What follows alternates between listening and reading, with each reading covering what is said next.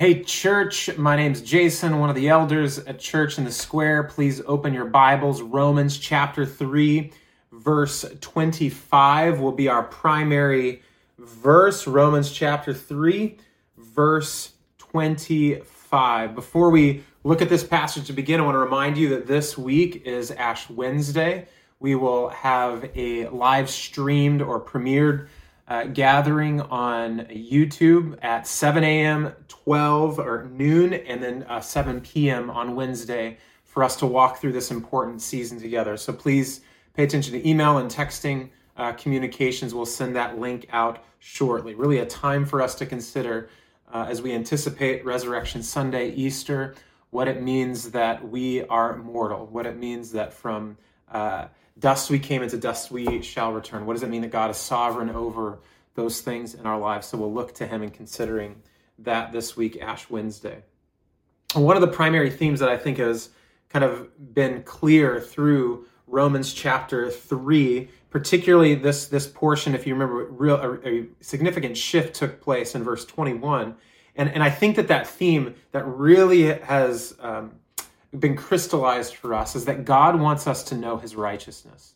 He wants us, he desires for us to know his righteousness. Let's read that passage in context. So not just verse twenty-five, but let's look at Romans three, verse twenty-one through twenty-six and see if we can't pick up on that particular theme. Romans three, verse twenty-one through twenty-six. But now the righteousness of God has been manifested apart from the law, although the law and the prophets bear witness to it.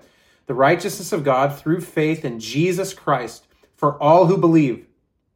For there is no distinction, for all have sinned and fall short of the glory of God and are justified by his grace as a gift through the redemption that is in Christ Jesus. Here's verse twenty-five, whom God put forward as a propitiation by his blood to be received by faith.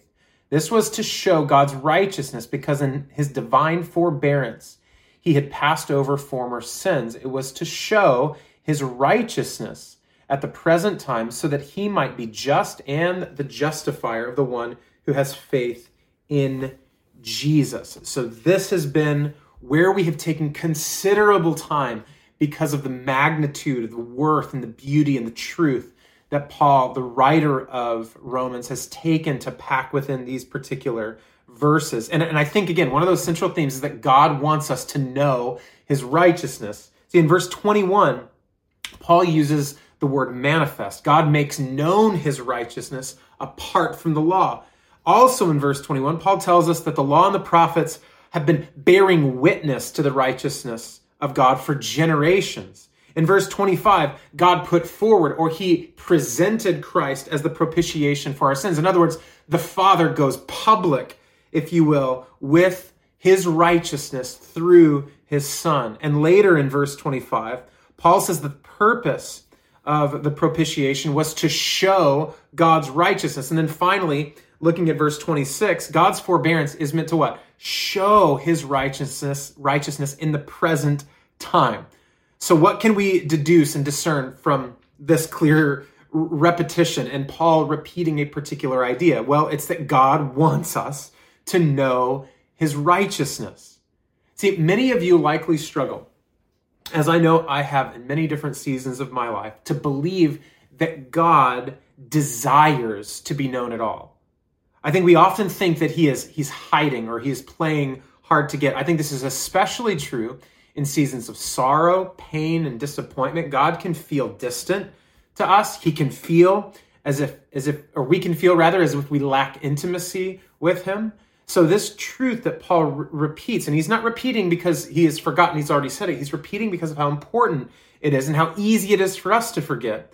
He repeats this incredible encouragement because we are prone to believe for one reason or another that God doesn't want to draw close to us, that God doesn't want us to know him. But the truth of the Bible, the truth of the character of our God is that God desires to be known more than we could possibly desire to know him. God desires for us to know his righteousness. Additionally, most people in Chicago, I think, are comfortable with spiritual things as long as we agree they are, they are relative to persons. That is, that they remain personal and private. Many of you perhaps even think about your faith as a private practice rather than a visible experience or a visible expression. If you don't think that this is true, think about how we often confess our sin. We often do it privately, and we often do it as vaguely as possible to say, all right, I checked that box, I did that thing, I confessed to at least someone without having to go public with my sin, without having to live this thing out in front of other people. See, this has not always been the practice of the Christian community. In fact, for centuries, Christians lived with distinction in a public manner. Historically, we've confessed our sins publicly and very specifically. Scholar Justo Gonzalez identified this change, this shift in sort of the cultural pattern of Christians. He, he identified the core reason was because it was the result, rather, of the privatization of sin. We've, we've made it a private matter. And at Church in the Square, this is one of the reasons, as we did today, that we desire to do every time we gather as the church, even through a pandemic. We want to confess corporately. We want to get in the habit of speaking about our sin, confessing and lamenting our sin together in public. Nevertheless, in Romans three, twenty-one through twenty-six, one of the most important passages in the atonement anywhere in the Bible, we see that the righteousness of God is a public event. So as as, as challenging as it is for us to, to see and believe and to embrace a faith that is a public expression or a public experience, a communal reality, we see that the righteousness of God is a public event. Jesus may have been born in obscurity, but he was nailed to the cross for the world to see. Doctor Martin Lloyd-Jones explains that God has done something here in public, on the public stage of world history, in order that it might be seen and looked at and recorded and forever. The most public action that has ever taken place. Jesus dies in public. Why? Because God wants to be known. God wants us to know his righteousness. Jesus Christ, then, is the going public, hear this, of the righteousness of God. Jesus is the going public, the visible display, the manifestation, the clear and present reality of the worth and beauty and glory and majesty of the righteousness of God. This is why we constantly look to Jesus. This is why we constantly look to the cross, because it is a public event that demonstrates the righteousness of God. We've seen this over the past number of weeks. We looked at verse twenty-one, realized that Jesus is our righteousness revealed. Verse twenty-two, in the first portion, Jesus is our righteousness received. And then the latter half of twenty-two on into twenty-three, Jesus is our righteousness without distinction. And in twenty-four, Jesus is our grace. The latter half of twenty-four, Jesus is our redemption. twenty-five, Jesus is our propitiation. And today, we'll consider the latter half of verse twenty-five, that Jesus is our mercy. See, the heart of Paul's message in this latter portion of uh, verse twenty-five is all about mercy. He says, look at it again, verse twenty-five. This was to show God's righteousness, because in his divine forbearance, he passed over former sins. That's the verse. That's where we need to look today to see the mercy of God. That's where we need to consider who he is today. And so in order to do this, let's ask for his help. We can't do this on our own. We need the illumination of the Holy Spirit to shine bright, brightly through the scriptures. We need his help to confess sin, to lament the brokenness of our world, and to receive and worship him uh, as a result. So let's bow our heads and ask for God's help today. Heavenly Father, we do just that. We ask for your help. Help us to hear from you. Help us to see and savor the truth and beauty of Jesus. Help us to be witnesses, not, not just for ourselves, but that we then would become heralds, speakers, and, and those who even incarnate the righteousness of God that is demonstrated to us most profoundly on the cross. So help me. Help me to be useful. Father, use my mind, use my heart, use my, my whole being, my body for your glory, in a way that makes clear and beautiful your word as it is. And so, Father, as your church, we desire to know you. We desire to follow you, especially in these pressing and challenging uh, days ahead of us and days that we are in. So be with us, we pray. We thank you that you are. You are such a good God to us. You are such a good God who is over all things. So we worship you now. We come to you now in Jesus' name. Everybody agreed and said, amen. Okay, so what we read in this verse is that, that God is what, what Paul says, he's forbearant. And in forbearance, he does something. He passes over. And, and that, that that act, that that reality, that, that nature of who God is, that character quality is mercy. Theologian uh, Louis Berkhof defines mercy as the goodness of God, the goodness and love of God, rather, shown to those who are in misery, distress, irrespective of desert. So no matter what they deserve, it is God's rescue and help for those who are in misery and distress. Writer Anne Lamott explains in her book, her book, Hallelujah Anyway, mercy is radical kindness. Mercy means offering or being offered aid in desperate straits. Mercy is not deserved. It involves absolving the unabsolvable, forgiving the unforgivable. Mercy brings us to the miracle of apology, given and accepted, to unashamed humility when we have erred or forgotten. Mercy is what God has shown us through the propitiation of Jesus Christ, the wrath-bearing act, the wrath-bearing uh, work of Jesus Christ. Mercy, then, is the public witness of God to the world. It, it's how he shows himself to us. Mercy is the way in which he makes his righteousness known to you and known to me. Sin and evil and death, this is our misery, this is our distress that Berkhof writes about. These are the desperate straits that we are in, as Lamont uh, highlights. And in such a bleak estate, God has shown us radical kindness through Jesus Christ.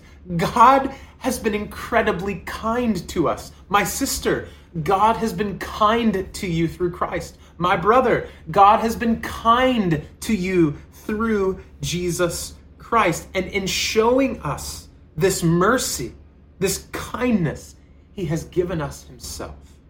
And today, that's what we need to talk about. We need to talk about mercy. And to better understand the mercy of God and how it's demonstrated through the righteousness of God, particularly through the cross, let's ask a few questions. Let's ask a few things and try to highlight a few things, if you will. I'd like to explore the, the act of mercy, the power of mercy, the deception of mercy, and finally, the effect of mercy. So the act, the power, the deception, and then the effect. The act, the power, the deception, and then the effect. So first, what is the act of mercy? Well, let's first admit so, so, something that I think is going on perhaps in our own hearts and minds as we even explore and, and approach this idea.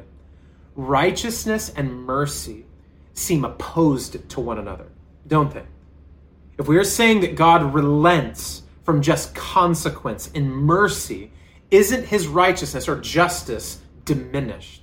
See, when a person in power, I think in, in any season of history, uh, even now, when a person in power refuses to punish someone who is very clearly guilty, we do not consider that person in power to be righteous. We think of him or her to be passive or impotent or, or worst of all, self-serving. But the language Paul uses in Romans three twenty-five causes us equal pause at first blush. He says that God passed over sins. God passed over sin. So how in the world does this show the righteousness of God? Well, it's important to note that in verse twenty-one and twenty-two, God's righteousness is about his saving work through Jesus Christ. But in verses twenty-five and twenty-six, the righteousness of God is actually about his character, his morality as a whole. So, so that means that to pass over does not mean, in this case, to forgive. And this is critical for us to understand. To pass over in this particular context is not to forgive. Rather, pass over means to postpone punishment. The postponement of punishment. It's not salvific, it's radical kindness. It's likely that Paul is either responding, as he writes this particular verse and in this particular passage, he's responding to at least, at the very least, anticipating, an, or at the very least, anticipating an objection about the righteousness of God, that some may be calling into question God's moral consistency before Christ. So that's specifically that God was was different before Christ and after Christ. And maybe this is something that you have had to navigate or, or wrestle with uh, yourself. I wonder if if you ever wondered that if salvation is by grace alone, through Christ alone, how were people saved before Christ? If God's wrath is only satisfied by Christ, how was God's wrath appeased to those who died before Christ? Is Paul, or even more importantly, is God being inconsistent? Is everyone saved by grace through faith, or just those who were born after Christ? Are you picking up on this? There's tension here. And if that's the case, if there's a different way that people are saved, when was the switch over? Was it the cross? Was it the resurrection? Was it somewhere on Saturday in between all of that? How was all this harmonized? Well, the Greek word translated uh, Passover in English is, is the Greek word parison. This word is used in Roman law. It refers to a will. And of course, a last will and testament, uh, in that a person lays out legally binding terms to whom they're leaving their most valuable assets, or perhaps even all of their assets. Assets. Parison refers to someone specifically who has, has drafted his or her will, but has left someone out of their will, someone who likely would have expected, or others would have expected, to be included in that will. So, so think about a family, a family with four children. Let's say for whatever reason, three of those children are included in their father's will, and one of those children is not. Hopefully this is not your story. But let, let's just, for instance, the one then who has left out, who has been left out of the will, embodies the idea of parison, of passing over. They, they have been intentionally overlooked. They have not been missed, but neither have they been forgiven. They, they have not been forgotten, nor has have they even been appeased of something, or, or there's something that has not been done for them. They have merely been passed over. So when Paul employs this word, this word parison, with respect to sin in Romans three twenty-five, he is not saying that they've been forgiven. He is, he is saying rather that God has left unpunished those who had every reason to expect and even deserve punishment and consequence. In other words, God has shown them mercy. He has shown them radical kindness. Now, while this idea is in fact a mercy, it's also a warning. See, when he spoke to the modern elites in the Areopagus who worship man-made gods, in Acts seventeen, Paul warns them that God does not pass over sins forever. So turn to Acts seventeen. Let's look at this together. If, if you've got an old school Bible with pages, turn to the left just a few pages. Acts seventeen, verse twenty-nine. And if you've got a device, just type in Acts seventeen, verse twenty-nine. And here's what the Apostle Paul says, again, as he's preaching to different people uh, with different worldviews, different ideas, really modern for their particular context. Romans seventeen, verse twenty-nine.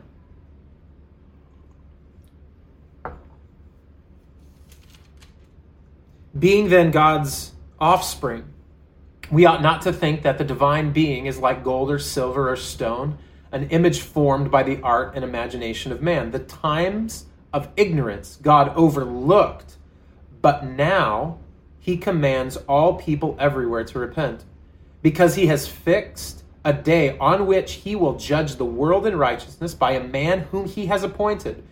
And of this he has given assurance to all by raising him from the dead. So Paul is obviously speaking about Jesus Christ coming and, and a new kind of expectation of this parison, or this, uh, this what Paul writes as the, the times of ignorance. See, God overlooked, or as some translators even put, that God winked at times of ignorance.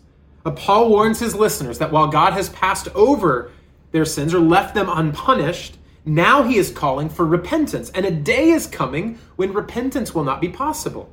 A day is coming when sins will not be overlooked anymore. And this is so vital for us to keep in mind. Perhaps those of us who think, think that we're going to be young forever or live forever, could do whatever we want forever. In fact, that might be the reason that you moved to the city. It's because you felt like you could get away with stuff here for a little while. What, what the Bible is teaching us is that that is not a good way, a wise way to live. We should live as those who will be judged by Christ. We should live as those who are under his authority and his lordship, because one day sins cannot be repented of. We cannot turn to Christ when he comes and brings heaven with him and sets all things to right. See, all sin, all evil will be judged, and the sentence will be death. Okay, so what's all this mean? Is this about being held accountable for sins we committed before we met Jesus? Are, are those... the sins of former sins, are those the times of ignorance? Um, or is it, is it something else? Well, I, I don't think it's really about us, believe it or not. But according to scholar Douglas Moo, in the Old Covenant, God postponed the full penalty due sins, allowing sinners to stand before him without having yet a provided an adequate or satisfaction of the demands of his holy justice. In other words, Hebrews ten, verse, verse four, for it is impossible for the blood of bulls and goats to take away sins. That means, hear, hear this, here, here's what's going on with passing over. That means the entire sacrificial system of the Old Covenant was pointing and preparing for Christ. The sacrificial system was never enough to bring about eternal reconciliation. It's never the point of it. True and lasting forgiveness is only possible through the blood of Jesus Christ. That's the first half of verse twenty-five in Romans chapter three. So in mercy, God passed over former sins until Jesus came and died.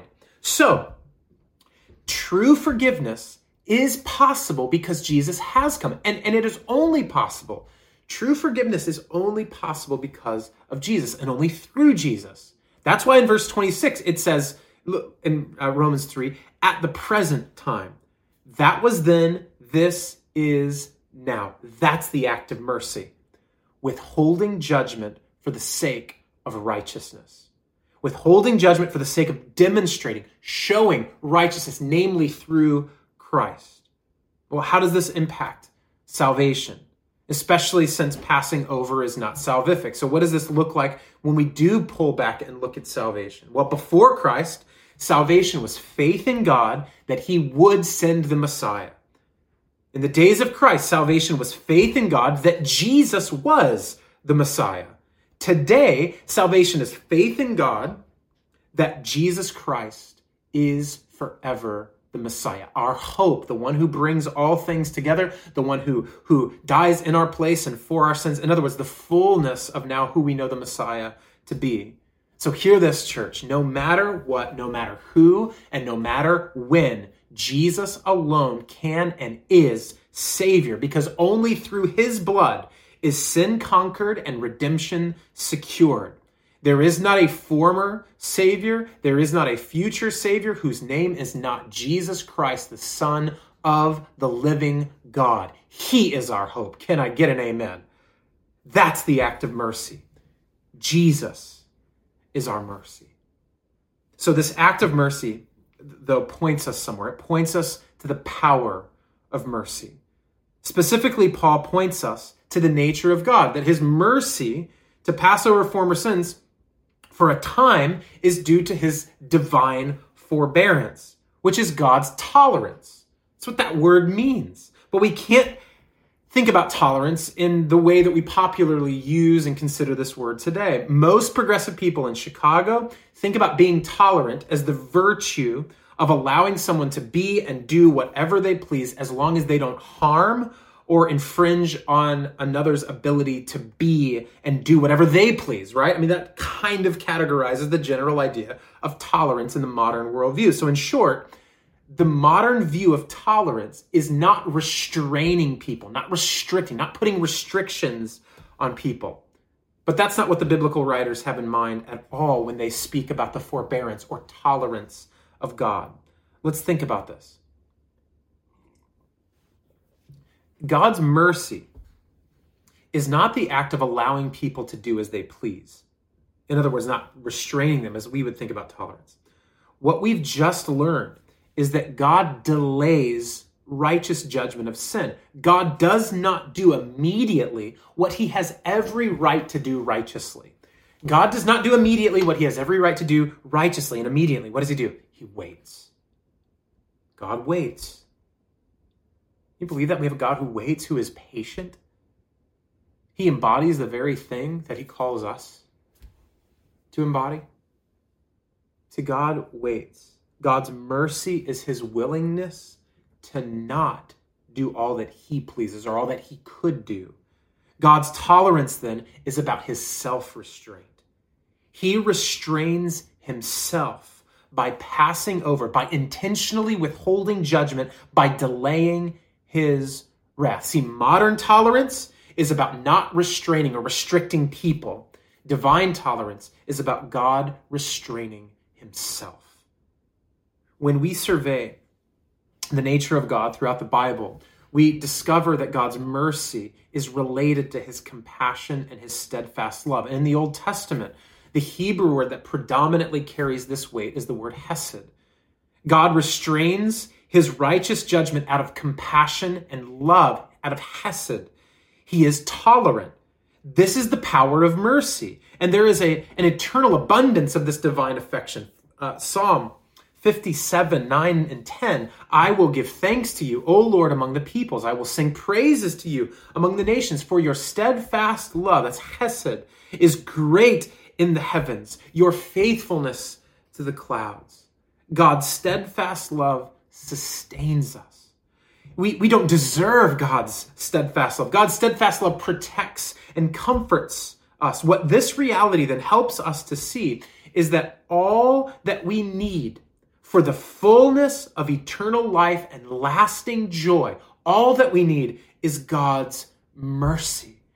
It's why we sing praise the Lord. His mercy is more, stronger than darkness, new every morn. Our sins, they are many. His mercy is more. See, this is why we can say that divine tolerance brings life and modern tolerance brings death. That's the deception of mercy. Tolerance, this sort of modern ilk of tolerance, or this modern brand of tolerance. A life without restrictions promises flourishing and joy, but it always leads to death. And I want to take some time to warn us about this idea of modern tolerance and, and a, a life without restraint, a life without restriction, why it's so deceptive, and it's the opposite of mercy.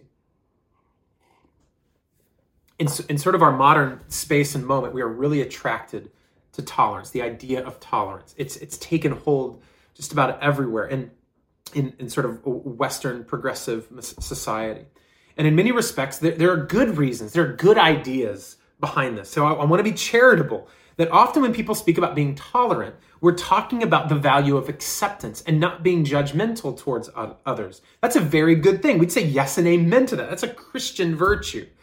However, the problem in modern society and in cities like Chicago is that we've conflated judgmentalism with disagreement.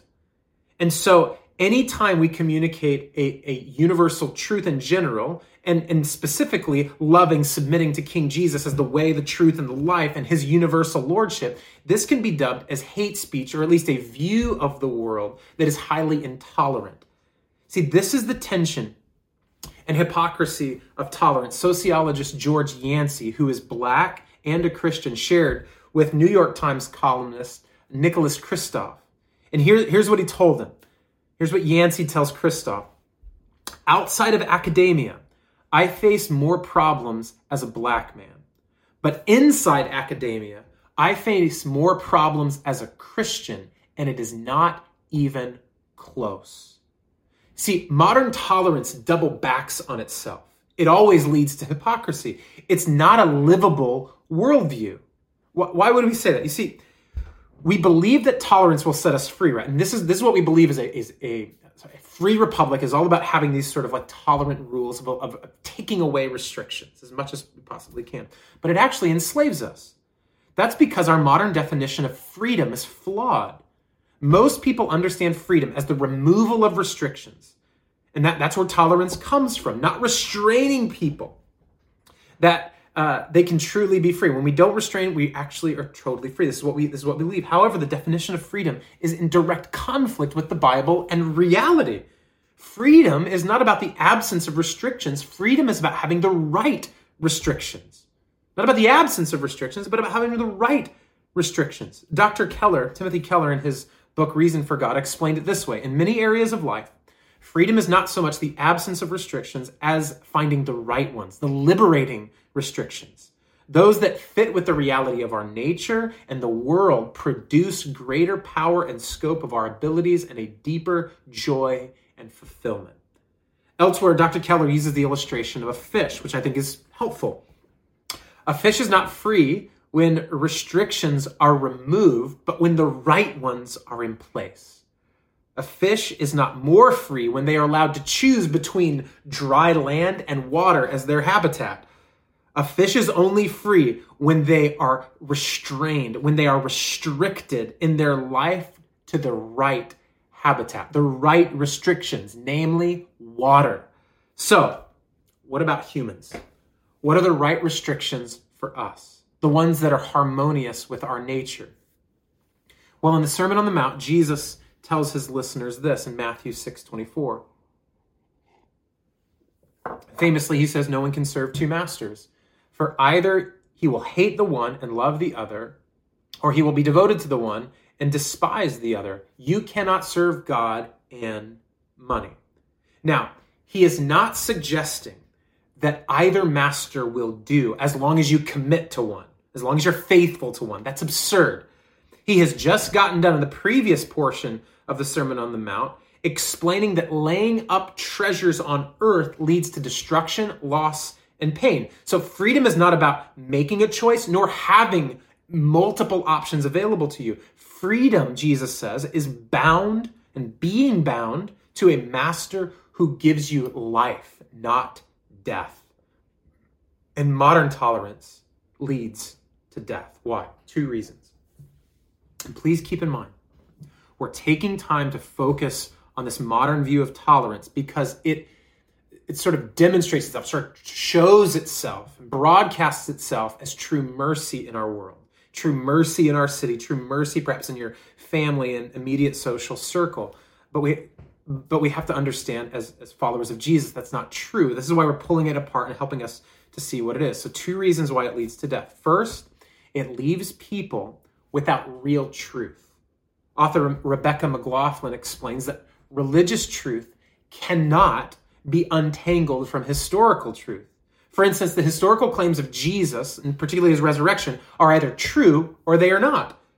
And she writes, "Our believing or not believing in the resurrection may change us, but it does not change the objective reality of what took place two thousand years ago." No matter how much you believe, no matter how much I believe, we do not change historical reality and historical truth. And so, when our highest esteem in modern society is to never put restrictions on people, we eventually will neglect truth itself. See, it doesn't matter if Jesus makes you feel good. It doesn't matter if Jesus ultimately helps you even do good things for the world. What matters is if he actually rose from the dead, if he actually is Lord of the universe, if he actually is ruling and reigning this minute over all things. That's what matters. And no matter what we believe or what is taking place in our world, and we do not want to free ourselves from that restriction, no matter what good it may cause in the short term. We want to be bound by that reality because in that reality is where we find truth. Secondly, modern tolerance leads to death because it neglects the truth. Well, that's the first one, excuse me. But also because it leaves people without real mercy. So, so it masquerades as real mercy, but it actually leaves people without mercy.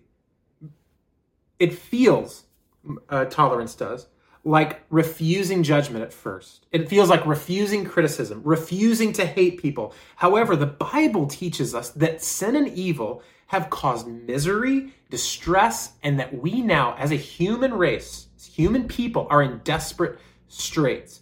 And tolerance fails to acknowledge our bleak situation. Therefore, mercy is not even possible.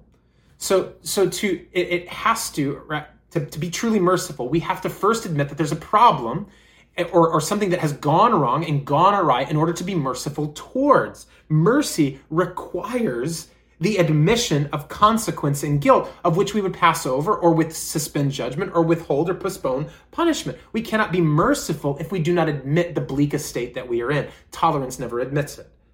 Tolerance merely steps back and says, let's not judge, let's not hate, nothing is broken. Everybody can determine their own view, their own way. This is this this is the Elsa mentality that we have. No rights, no wrongs, no rules for me. Why? Sing it. It's fine. Sing it. Because I'm free, right? Surely we can do better than a cartoon princess in our worldview. Surely we can do better. Okay, so the, the act of mercy is God's delayed judgment. The power of mercy is God's forbearance, and we must be vigilant against the deception of mercy, modern tolerance. And the good news is that divine forbearance always leads to real mercy and real truth and real and lasting life. Why? Because Jesus is our truth and Jesus is our mercy. Both are proven through the propitiation of Jesus Christ. Look again, Romans three, verse twenty-five. Whom God put forward as a propitiation by his blood to be received by faith. This was to show God's righteousness because in his divine forbearance, he passed over former sins. This, there in the beginning of that second sentence in verse twenty-five, this refers back to the propitiation of Jesus' blood. You see, because Jesus has borne the wrath of God, because Jesus has appeased the anger of God, as we looked at last week, we can find life. This is how God's mercy extends beyond former times of ignorance, up and through this present age on into eternity. God's radical kindness is that when he no longer passed over sins, he placed the consequence of sins eternally on his son. That's the power of mercy. Passing over is not giving permission. Passing over is a radical kindness. It's mercy. See, he is tolerant in former times by restraining the full weight of his justice. He is tolerant in this present age by placing the full weight of his justice on his one and only son. That's the power of divine mercy. That's the power of compassion. That's the power of chesed, steadfast love. That's what shows us the utter righteousness of God, and God wants us to know his righteousness. Here's how Paul explains it to the church in Corinth, Second Corinthians five, verse eighteen and nineteen. This is so good. Hear this, church.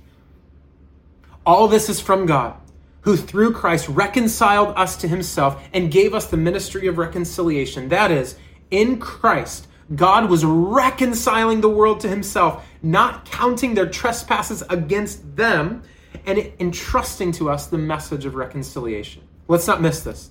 Here's the question. How is that a righteous God? As we asked at the beginning, how is that a holy God? How is that a God of truth? Was not counting trespasses against them, against sinners, against people who are guilty. How could he be so tolerant and remain righteous? How could he possibly be so forbearing and remain just? Well, it's not that he wasn't counting sins at all. It's that he wasn't counting sins on them. He wasn't counting sins against them. Rather, he was counting them against Christ. Modern tolerance tries to deal with sin by rejecting even the idea of sin and rejecting all, therefore, personal restrictions and restrainments like the law and God's righteousness. This leads to death.